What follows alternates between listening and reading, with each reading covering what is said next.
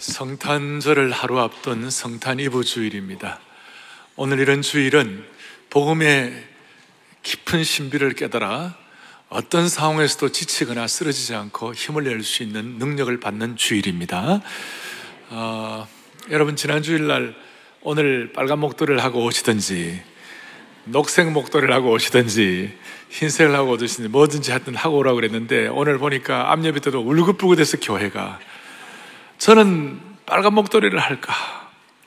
녹색 목도리를 할까?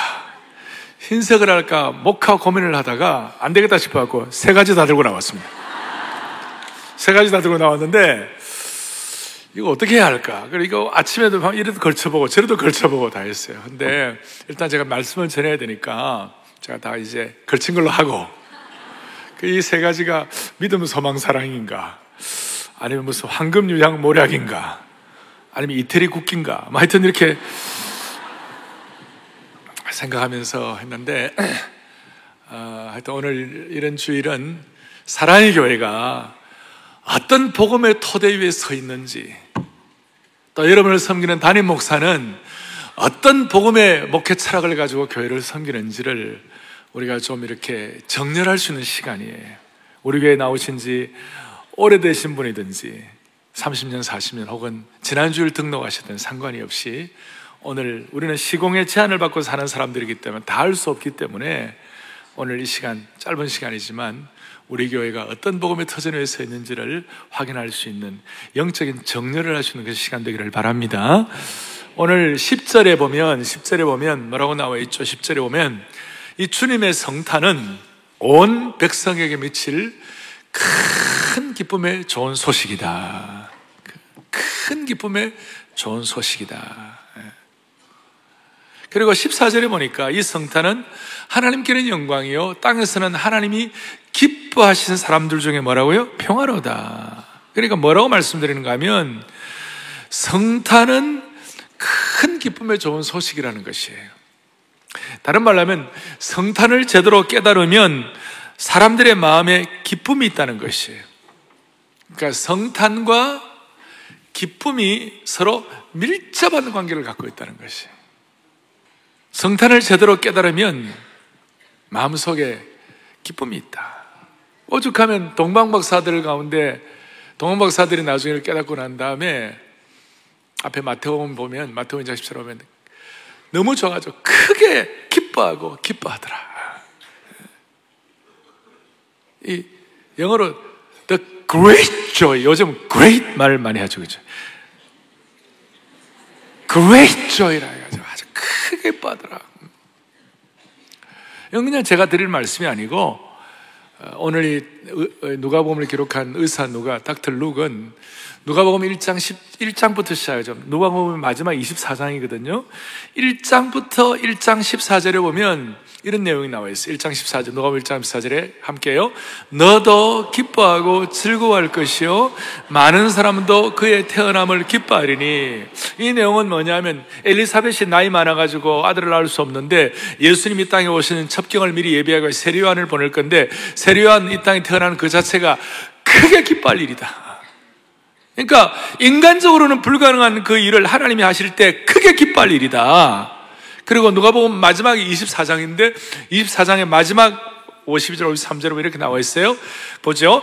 큰 기쁨으로 뭐예요? 예루살렘에 들어가 늘 성전에서 하나님을 아멘.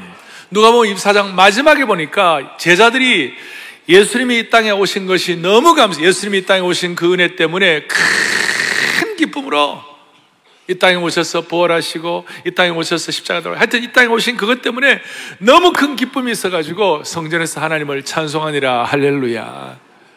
제가 이제 이 기쁨을 이렇게 강조하는 이유는 오늘 이 시대는 기쁨이 증발한 시대예요. 기쁨이 없어요. 요즘 여러분 메디어를 보세요. 뭐 공중지상파든지 아니면 대중 우리 일간 신문이든지 SNS 각종 보시면요. 제가 이걸 위해서 좀 보니까 막 거의 대부분은 기쁜 소식이 없어요. 95% 이상의 기쁜 소식이 없어요. 우울해요. 기쁨 증발이에요. 사회가 젊은이들은 지나친 경쟁 사회가 되어가지고 기쁨이 있을 수가 없죠.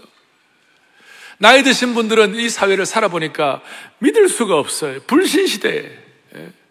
그래서 요즘 자주 쓰는 용어가 뭐냐면 그것이 실화냐? 사투리 진짜가 예. 불신 시대가 된 거예요. 불신 시대. 생태계가 기쁨 증발이 되어 버렸어요. 삶이나 환경들이 어렵다, 이 말이에요. 이 시대만 그렇습니까? 예수님 당시에 1세기도 마찬가지였어요. 1세기는 지금보다도 훨씬 어려웠어요. 1세기에 정치는 헤롯의 억압 상태였어요. 지금보다도 훨씬 열악했어요. 1세기의 경제는 로마 제국의 수탈과 세리들의 수탈 때문에 사람들이 살 수가 없었어요. 1세기에 이스라엘 백성들의 정체성은 혼동될 수밖에 없었어요. 그 당시에 압도하던 헬라 문화와 그 다음에 로마 제국의 정치적 강압 이런 거 있어가지고 어떻게 내가 내가 어떤 사람인지 어떤 나라인지 혼동되는 그런 상황이었고 더더구나 1세기 때는 중간 400년 포로 시대 이후에 중간 400년이 있었어요. 그 400년 동안 영적인 암흑기였어요. 영적인 암흑기 중간기란 말은 무슨 말이야? 계시의 말씀이 없었다. 계시가 없는 시대였어요. 말씀이 없고 계시가 없으니 무슨 일이 벌어지느냐 하면 따를 지도자도 없고 영적 지도자도 없고 따를 사명이나 목표도 사라진 것이에요. 그러니까 지금보다도 훨씬 더 압박스럽고 어떻게 기쁨이라고 말하는 기자도 내기가 힘든 시대예요. 그리고 오늘 2장 8절 본문을 보았습니다. 2장 8절을 보니까 이렇게 나와 있죠. 2장 8절에 그 지역의 목자들이 밤에 밖에서 자기 양들을 지켰다. 이 목자들의 상황. 오늘 본문을 받으니 목자들의 상황은 어때요?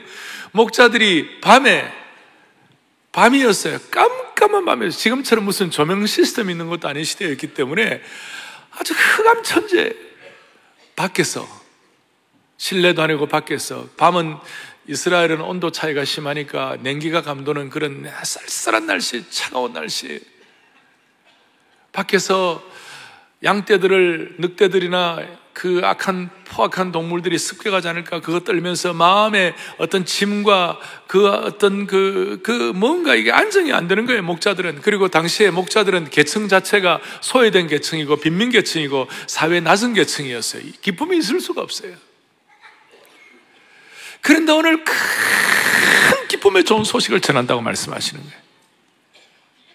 우리 사회적으로 1세기의 상황, 목자들의 상황, 다 기쁨이 없는 그런 상황이지만, 기쁨을 가질 수 없는 상황이지만, 오늘 기쁨을 말씀하신 이 내용을 우리가 확인하면서, 오늘 기쁨 증발 이 시대에 사랑의 교회 성도들 안아주시며 본당에서 말씀을 듣는 여러분들을 통하여 이 시대와 이 민족 앞에 우리 모두가 다 기쁨의 복원이 있기를 바랍니다. 기쁨의 회복이 있기를 소원하는 것입니다. 크게 두 가지를 생각해요. 첫 번째는 창조주 하나님은 우리 모두에게 진정한 기쁨을 주시기를 원하시는 하나님이시다. 하나님은 우리에게 큰 기쁨 주기를 원하신다. 이걸 여러분들이 아셔야 돼요. 하나님의 참으로 간절한 소원이 있어요. 그건 뭐냐? 하나님이 우리의 기쁨 주기를 원해. 그걸 어떻게 알 수가 있는가? 대초에 하나님이 우리 인간을 창조하실 때 하나님이 어떻게 하셨는가? 하나님께서 우리 인간들에 뭘 주고 싶었어요? 또 하나님이 사람을 만드실 때, 창조하실 때 뭐 어떻게 하고 싶었어요? 뭐 물질을 줄까? 뭐 자연을 줄까? 이렇게 했는데, 하나님께서, 하나님께서 가장 좋은 걸 줘야 되겠다. 하나님의 백성들에게 가장 소중한 것을 줘야 되겠다. 그래서 하나님은 하나님의 백성들을, 하나님의 사람을 창조할 때, 사람들을 창조할 때 가장 소중한 것을 줘야 되는데 어떻게 소중한 것을 줄까? 이렇게 생각하시고 사람을 지을 때 어떻게 창조하셨냐면 어떻게 했죠? 사람을 창조할 때 누구의 형상대로? 하나님의 형상대로. 당신의 형상대로. 하나님이 갖고 계시는 것에 최고로 소중한 것이 뭐냐면 당신의 형상이었어요. 그 하나님의 형상이라는 것은 겉으로 드러나는 어떤 이런 모습이 아니라 the image of God.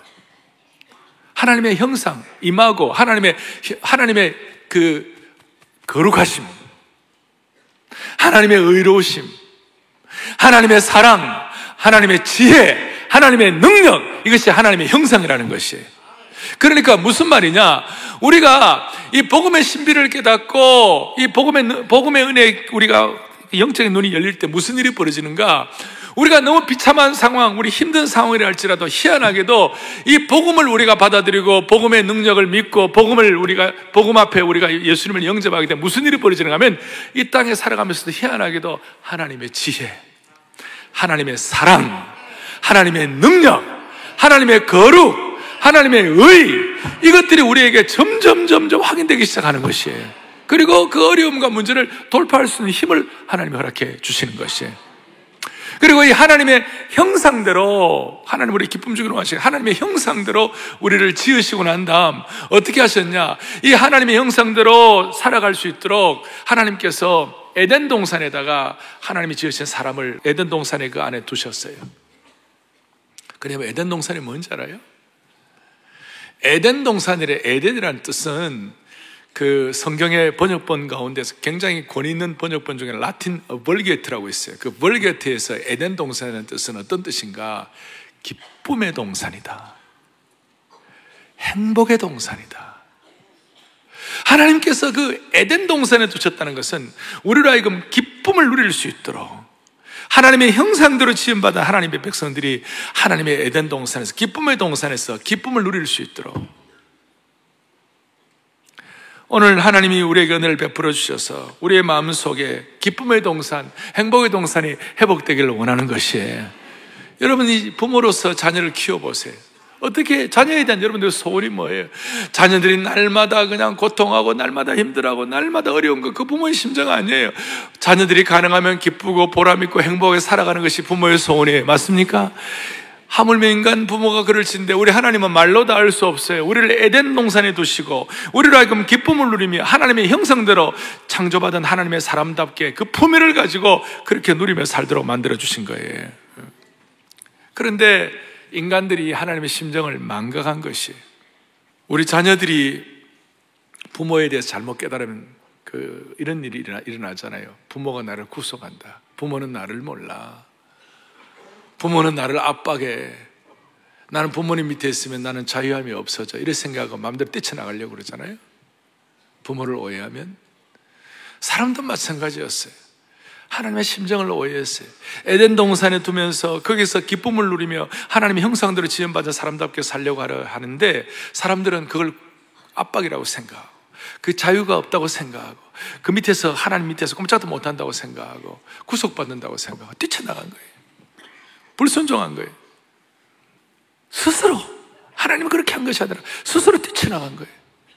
그러니까 하나님은 우리의 아버지이시고 우리는 하나님 형상대로 지음받은 존재에 대해서 하나님 너무나 안타까우시니까 어떻게 하셨냐면 너 그러면 안 돼. 그러면서 하나님 먼저 그 하나님의 심정을 깨닫도록 선지자를 보낸 거예요. 선지자를 보내가지고 선지자가 선지자가 뭐예요? 선지자는 미리 아는 사람이에요. 뭘 미리 알아요? 하나님의 마음을 미리 아는 사람이에요. 선지자가 뭐예요? 예언자가 뭐예요? 어, 너 내일 우리 집은 어, 어, 어느 동네로 이사 가라. 그걸 말해주는 게 선지자가 아니에요. 너는 어느 대학 가라. 그거는 우리가 주님 주신 은혜 가운데 평안하게 결정하면 되는 거예요. 선지자는 그런 걸 말하는 게 선지자가 아니고 선지자는 하나님의 심정을 말해주는 것이 선지자예요. 하나님의 마음을 일깨워주는 것이 선지자예요. 그래가지고 이 이런 하나님의 뜻을 깨닫도록 계속 하는데 선지자들이 이렇게 얘기하는데 사람들이 못 알아듣는 거예요. 심지어 마태복음 21장에 오면 주인이 하나님의 뜻을 전하는 전달자를 보냈는데 그, 그 사람들이, 종들이 그냥 그 주인이 보낸 사람을 다 돌로 치고 죽이고 막 그렇게 하는 것이. 선지자들을 핍박하고 예레미야를 핍박하고 막 그런 일이 벌어졌어요. 하나님은 우리가 기쁘게 살기를 원하시는데 우리는 그걸 이해를 하지 못하는 것이에요. 그러니까 자연적으로 불행하고 슬퍼하고 고통 가운데 살 수밖에 없고 암흑 가운데 사는 것이에요. 그래서 하나님은 마지막 최후의 수단으로 하나님은 늘 하나님의 백성이 기쁘게 하나님의 에덴 동산에 살기를 원하시고 하나님의 형상대로 회복되기를 원하시기 때문에 하나님의 최후의 수단으로 하나님의 하나님의 마음을 대변한 아니 하나님 그 자체를 이 땅에 보내셨는데 예수 그리스도인 줄로 믿으시기 바랍니다. 기쁨을 회복시키기 위하여 회복시키기 위하여 사랑하는 여러분 만약에 하나님께서 죄인을 벌하시기만 하는 분이시라면 무서워서 어떻게 우리가 다시 돌아가겠습니까?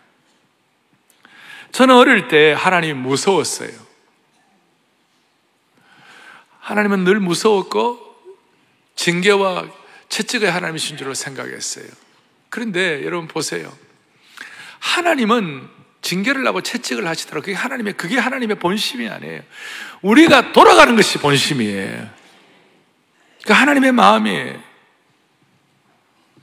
요즘 제가 참 마음에 와 닿는 것 중에 하나가 건강한 자에게는 의원이 쓸 데가 없고 병든 자라야 쓸 데가 있느니라.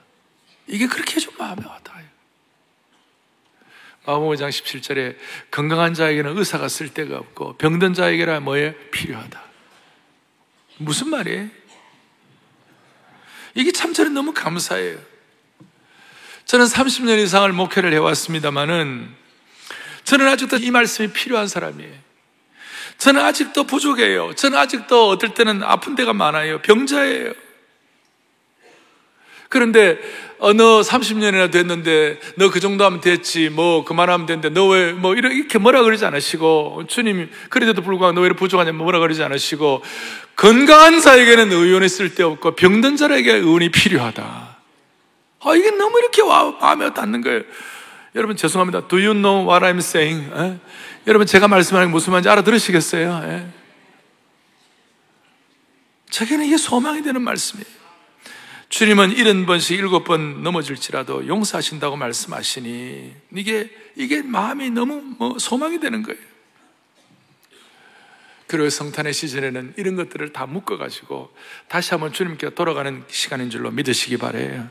그래서 오죽하면 온 백성에게 미칠 큰 기쁨의 좋은 소식이다. 한두 사람이 아니에요.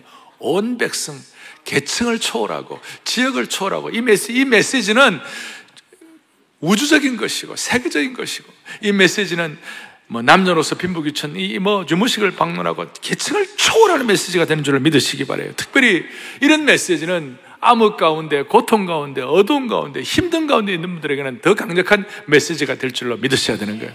이사야 9장 2절에 이런 말씀이 있어요. 다 같이 보겠습니다. 흑암에 행하던 백성이 큰 빛을 보고 사망의 그늘진 땅에 얼마나 놀라운 말씀인지. 오늘 이 말씀, 이사에 있는 말씀들을 기준으로 해가지고 나중에 의사 누가는 뒤에 사장에 포로된 자에게는 자유함을, 눈먼 자에게 보게 함을, 압박당하고 아무런 희망이 없는 자에게는 복음을, 이런 얘기를 하시는 거예요. 그러니까 기쁨에 대한 이 간절함은 모든 걸 다 갖춘 사람보다도 어렵고 힘든 사람이 더 간절한 거예요. 아멘. 네.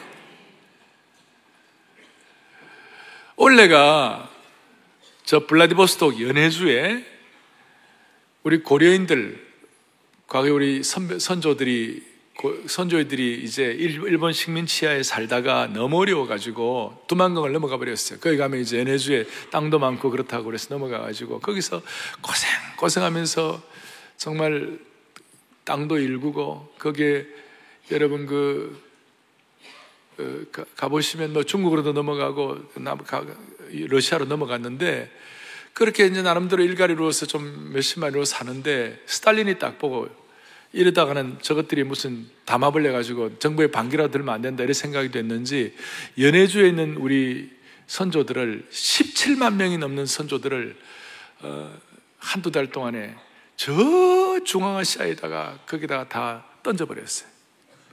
기차를 갔다가 막 한 달씩 타고 40일씩 타고 이렇게 가지고 가다가 아이도 낳고 또 가다가 그냥 짐짝처럼 취급받아가지고 수많은 사람들이 죽고 집도 없고 농토도 없는 곳에다가 중앙아시아 지역에다가 갈대 숲 이런 데다 던져버렸어요. 개, 돼지처럼 취급받아가지고 17만 명의 사람들이. 그런데 이분들이 이래 있다가 1991년도 나름대로 열심히 살았죠. 91년도에 어, 소비에트 연방이 무너지고 난 다음에 거기에 이제 본격적으로 복음이 들어가기 시작했어요. 한국에서도 러시아에 많은 중앙아시아 선교사를 파송하고 또 저 해외 디아스포라 이민교회들도 많이 파송했어요. 파송해가지고 선교사들한테 너무 어렵고 고통당했던 역사를 가지고 있었던 우리 고려인 선, 선조들이 말이죠. 복음을 받아들, 빨아들이는데, 이, 이, 이 하나님이 너희들 그렇게 고통당하는 그것이 끝이 아니고, 하나님은 다시 한번 기쁨의 동산으로 돌아오기를 원하신다. 그게 하나님의 본심이고, 하나님의 형상대로 지금 막 하니까, 이거 복음을 스폰서로 팍 받아들여가지고, 중앙아시아의 타스켄트 같은 어떤 지역은요, 고려인 교회가 3천 명이 모이는 거예요. 이거 와 안 합니까? 고려인 교회 3천 명이 모이는 거예요. 대단한 거예요, 정말. 그래갖고 첫 성탄을 하는데요. 그 성탄절날 눈물바다가 되는 거예요. 회복의 은혜, 복음의 은혜, 사랑의 은혜, 기쁨의 은혜가 회복되는 것이에요. 예. 다시 한번 정리합니다. 계층이 어떻든 온 백성에게 이 성탄의 소식은 기쁨의 소식이고 창조주 하나님은 우리를 기쁨을 기쁘게 살도록 원하시는 줄로 믿으셔야 하는 것이에요. 근데 이제 문제는 이게 이 기쁨이 내 것이 되어야 되는 거예요, 지금. 우리가 이런 기쁨 공동체가 되어야 되고 우리 자신이 이렇게 지금 이 순간 기쁨이 넘쳐야 되고 또 이 기쁨이 다른 사람들에게 전달이 되어야 되는 것이에요. 그럼 어떻게 이 기쁨을 내 것으로 삼을 수 있는가? 오늘 적용을 하나 하겠어요. 그것이 뭐냐면 어떻게 하면 큰 기쁨을 누릴 수 있을 것인가? 오늘 본문 구절을 좀 보세요. 구절 보니까 이렇게 나와 있죠. 주의 사자가 곁에 서고 주의 영광이 그들을 두루 비추며 크게 무서워하는지라 그랬어요. 하나님의 영광이 임할 때에 사람은 부정한 인생은 하나님의 영광 앞에서 자신을 돌아오면 두려움이 생길 수밖에 없어요. 근데 이 두려움은 파괴적인 두려움이 아니라 이거는 경건한 두려움이에요. 가, 그 가치 있는 두려움이에요. 그리고 이 하나님의 영광을 체험할 때에 무슨 일이 벌어졌는가? 목자들에게 오늘 큰 기쁨의 좋은 소식이 오게 되고 하나님의 영광을 체험할 때 큰 기쁨이 회복이 되는 거예요. 큰 기쁨이 따라왔어요. 그러고 난 다음 누가 보면 2장 20절에 보면 이렇게 나와요. 2장 20절을 다 같이 봅니다. 목자들은 자기들에게 이르던 바와 같이 듣고 본 그 모든 것으로 인하여 하나님께 다시 하나님께 뭐예요? 그 다음에 뭐 하고 돌아갔다? 찬송을 하고 돌아갔다. 여러분, 찬양하며 돌아갔다는 것은 그냥 보통, 보통 기쁨 갖고는 찬양 못해요. 큰 기쁨이 있을 때 하나님을 찬송할 수 있는 것이에요. 찬송하는 인생이에요. 기뻐하는 인생이에요. 무슨 뜻입니까? 무슨 뜻입니까? 핵심은 이거예요. 하나님의 영광을 볼 줄 알아야 기쁨을 누릴 수가 있다는 것이에요. 다른 말로 하면 하나님의 영광을 보는 믿음이 있어야 기쁨을 소유할 수 있는 것이에요.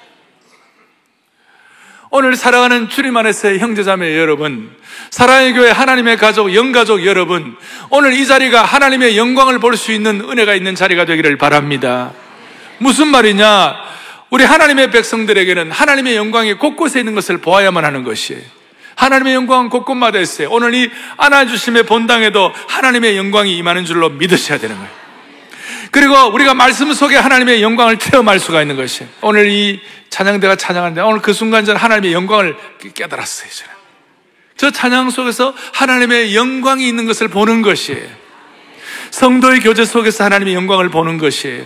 여러분 가정 예배를 드릴 때 하나님의 영광을 볼 수 있어야 되는 것이에요. 보세요. 뭐, 이제 군대 갔다 오고, 어디 갔다 오고, 그러다가 같이 모여가지고, 또 아픈 가운데서 또 같이 가정 예배를 드리면서 눈물 콧물 흘리면서 또 아버지에게 절하고, 그러면서 예배를 드릴 때, 그게 하나님의 놀라운 영광이 임재하는 것이 자녀들을 말씀으로 양육할 때, 교회 곳곳마다 예배 시간에, 주일학교 교육 시간에, 토요일 전 새벽 예배에 하나님의 영광이 있는 것을 볼 줄 아는 안목이 있어야 되는 것이에요. 왜 이런 말씀을 드리느냐? 아담과 하와도 하나님의 영광을 못 보았어요. 당시에 통치자였던 헤로드 왕도 하나님의 영광을 못 보았어요. 당시에 가장 똑똑하다고 얘기하던 서기관과 바리새인 그 대학자들도 하나님의 영광을 못 보았어요. 지위가 높아도 못 보고 똑똑해도 못 보고 많이 가져도 못 봤는데 누가 영광을 보았느냐? 목자들이 하나님의 영광을 본 것이에요. 동방 목사들이 하나님의 영광을 본 거예요. 그러니까 하나님의 영광을 보니까 하나님이 그 영광과 함께 뭘 주시는가? 큰 기쁨을 주시는 것이 다시요. The great joy. 큰 기쁨을 주시는 거예요. 너무나 너무나 놀라요. 하나님의 영광을 보는 사람이 기쁨을 가질 수가 있다. 그래서 이거는 특정한 어느 시대뿐만 아니라 신구약 시대 전체를 통틀어서 다 이것은 한결같이 관통하는 정신에 하나님의 영광과 하나님의 기쁨은 같이 간다. 10편 149편 5절을 봅니다. 성도들은 다시요 시작 성도들은 영광 중에 즐거워하며 그들의 침상에서 아멘 성도들은 하나님의 영광 중에 즐거워 영광과 즐거움은 같이 간다는 것이 그들의 침상은 자기가 발을 디딛고 있는 이곳, 이 장소에서 기쁨으로 노래할 수 있다는 것이 사랑하는 교우들이여 하나님의 영광과 하나님의 기쁨은 같이 가는 것입니다. 여러분들 하나님의 영광을 볼 수 있는 눈을 주시기 바랍니다. 이 영광은 똑똑하다 해서 볼 수 있는 것이 아니에요. 많이 가졌다고 해서 볼 수 있는 것이 아니에요. 믿음으로 이 영광을 보는 것입니다. 오늘 이 말씀 들을 때 가슴이 뛰고, 아, 그렇구나. 하나님의 영광 가운데 내가 있어야 되겠구나. 하나님의 영광을 볼 줄 알아야 되겠구나. 하나님의 영광에 대해서 눈이 열려야 되겠구나. 그러니까 어떤 사람은 보는데 어떤 사람은 못 보는가? 이걸 이제 총체적으로 정리를 해서 오늘 여러분들이 읽었던 요한복음 1장 14절 다 같이 보겠습니다. 뭐라고 나와 있습니까? 시작. 말씀이 육신이 되어 우리 가운데 가심에 우리가 아버지의 독생자의 영광이요 은혜와 진리가 충만하더라. 뭐 여러 해석이 있지만 잘 보세요. 예수님이 이 땅에 오셨을 때 어떤 사람은 예수님의 영광을 보았어요. 대표적으로 누가 본 거예요? 요한 사도가 본 거예요. 그리고 요한 사도가 예수님의 영광을 보니까 예수님이 이 땅에 오신 성자 예수 그리스도 독생자의 영광이에요. 그리고 이 영광을 볼 때마다 은혜와 진리가 충만하고 여러분 은혜와 은혜가 있고 진리가 있으면 기쁨이 자연스럽게 나오는 것이죠. 맞습니까? 이런 뜻이에요. 요한은 예수님을 볼 때마다 너무 하나님의 영광이 느껴지는 거예요.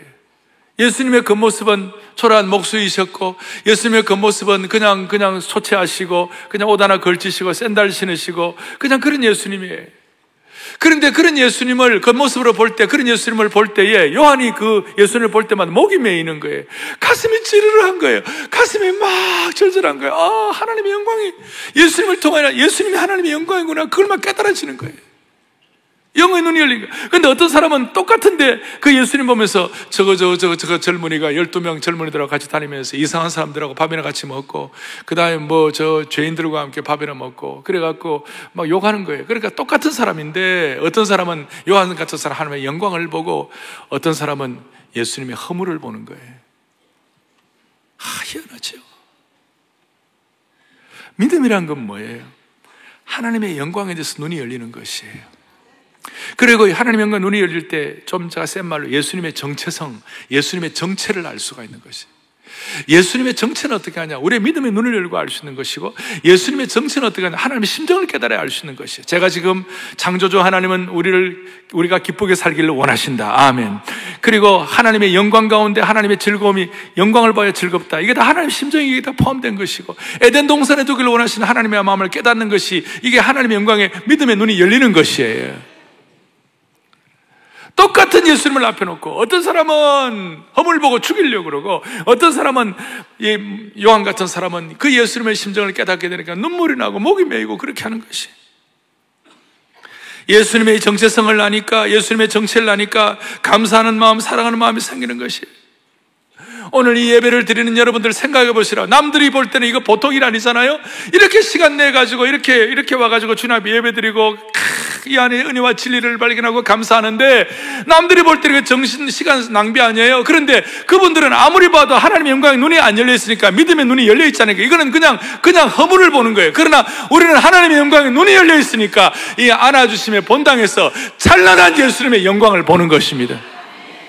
그래서 여러분들 이 자리에 와서 지금 예배를 드리고 정말 비신앙인 믿음의 눈이 없는 사람들, 아까 예수님을 볼 때 오히려 예수님을 허물을 지적하는 그런 사람들의 인생관과는 완전히 다른 것이에요. 할렐루야. 완전히 다른 것이에요.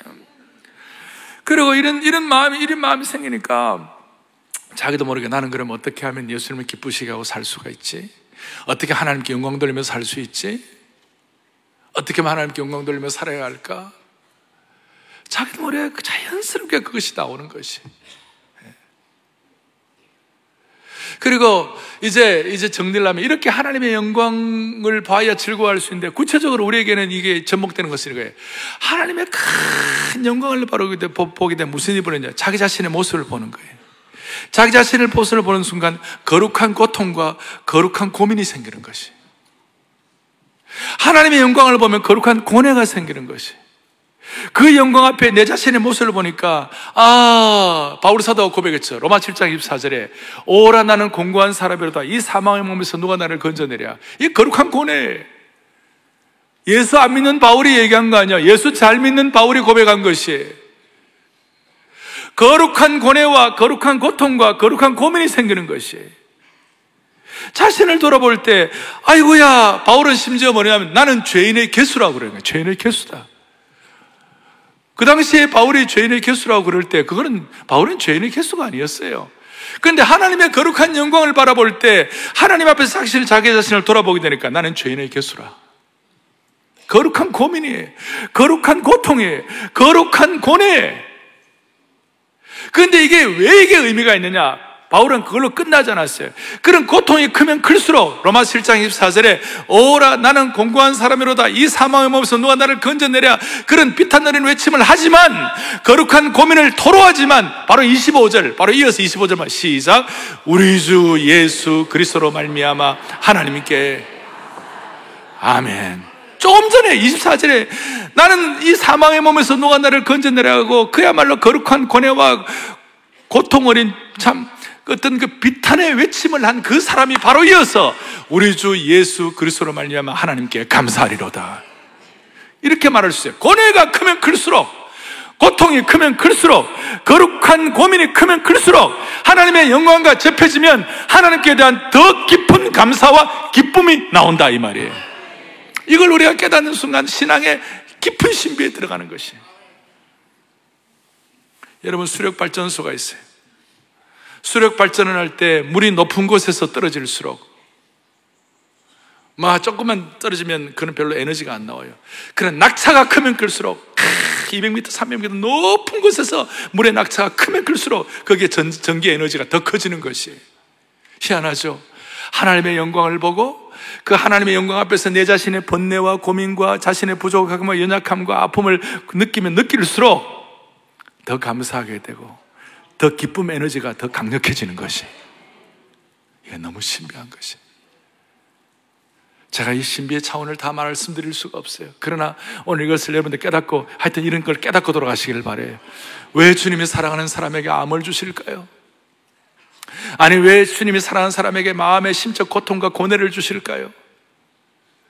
여러 이유가 있지만 한 가지는 있어요. 그 가운데 하나님의 영광을 바라보시기 바래요. 할 수 없는 상황이라 할지라도 그 가운데 하나님의 영광에 눈이 한번 열려보시기를 바래요. 그러면 고통을 당하면 당할수록 거룩한 낙차가 크면 클수록 영적 에너지가 더 강력해가지고 하나님께 더 기뻐할 수 있는 것이에요. 오늘 이 경지가 이 성탄주일에 여러분들에게 함께 하기를 바라는 것입니다. 이거 있으면 우리는 언제든지 회복할 수가 있어요. 다시 기쁨의 동산으로 돌아갈 수가 있는 것입니다. 우울하십니까? 살맛이 안 납니까? 삶의 환경이 너무 어렵습니까? 여러분, 그럴수록 하나님의 영광에 대해서 다시 한번 회복해 주시길 바랍니다. 나는 하나님의 영광을 위해 태어났다. 나는 하나님의 영광을 위한 존재야. 나는 하나님의 영광을 본 사람이야. 그래서 신앙에는 두 종류의 하나님의 영광을 제대로 본 사람과 보지 않는 사람의 차이예요. 하나님의 영광을 본 회사원과 하나님의 영광을 보지 않는 회사원은 완전히 다른 거예요. 하나님의 영광을 본 회사원은 어려움이 있어도 아, 하나님의 영광을 본 회사원은 나 하나님의 영광을 본 사람으로 살아야지. 차원이 달라요.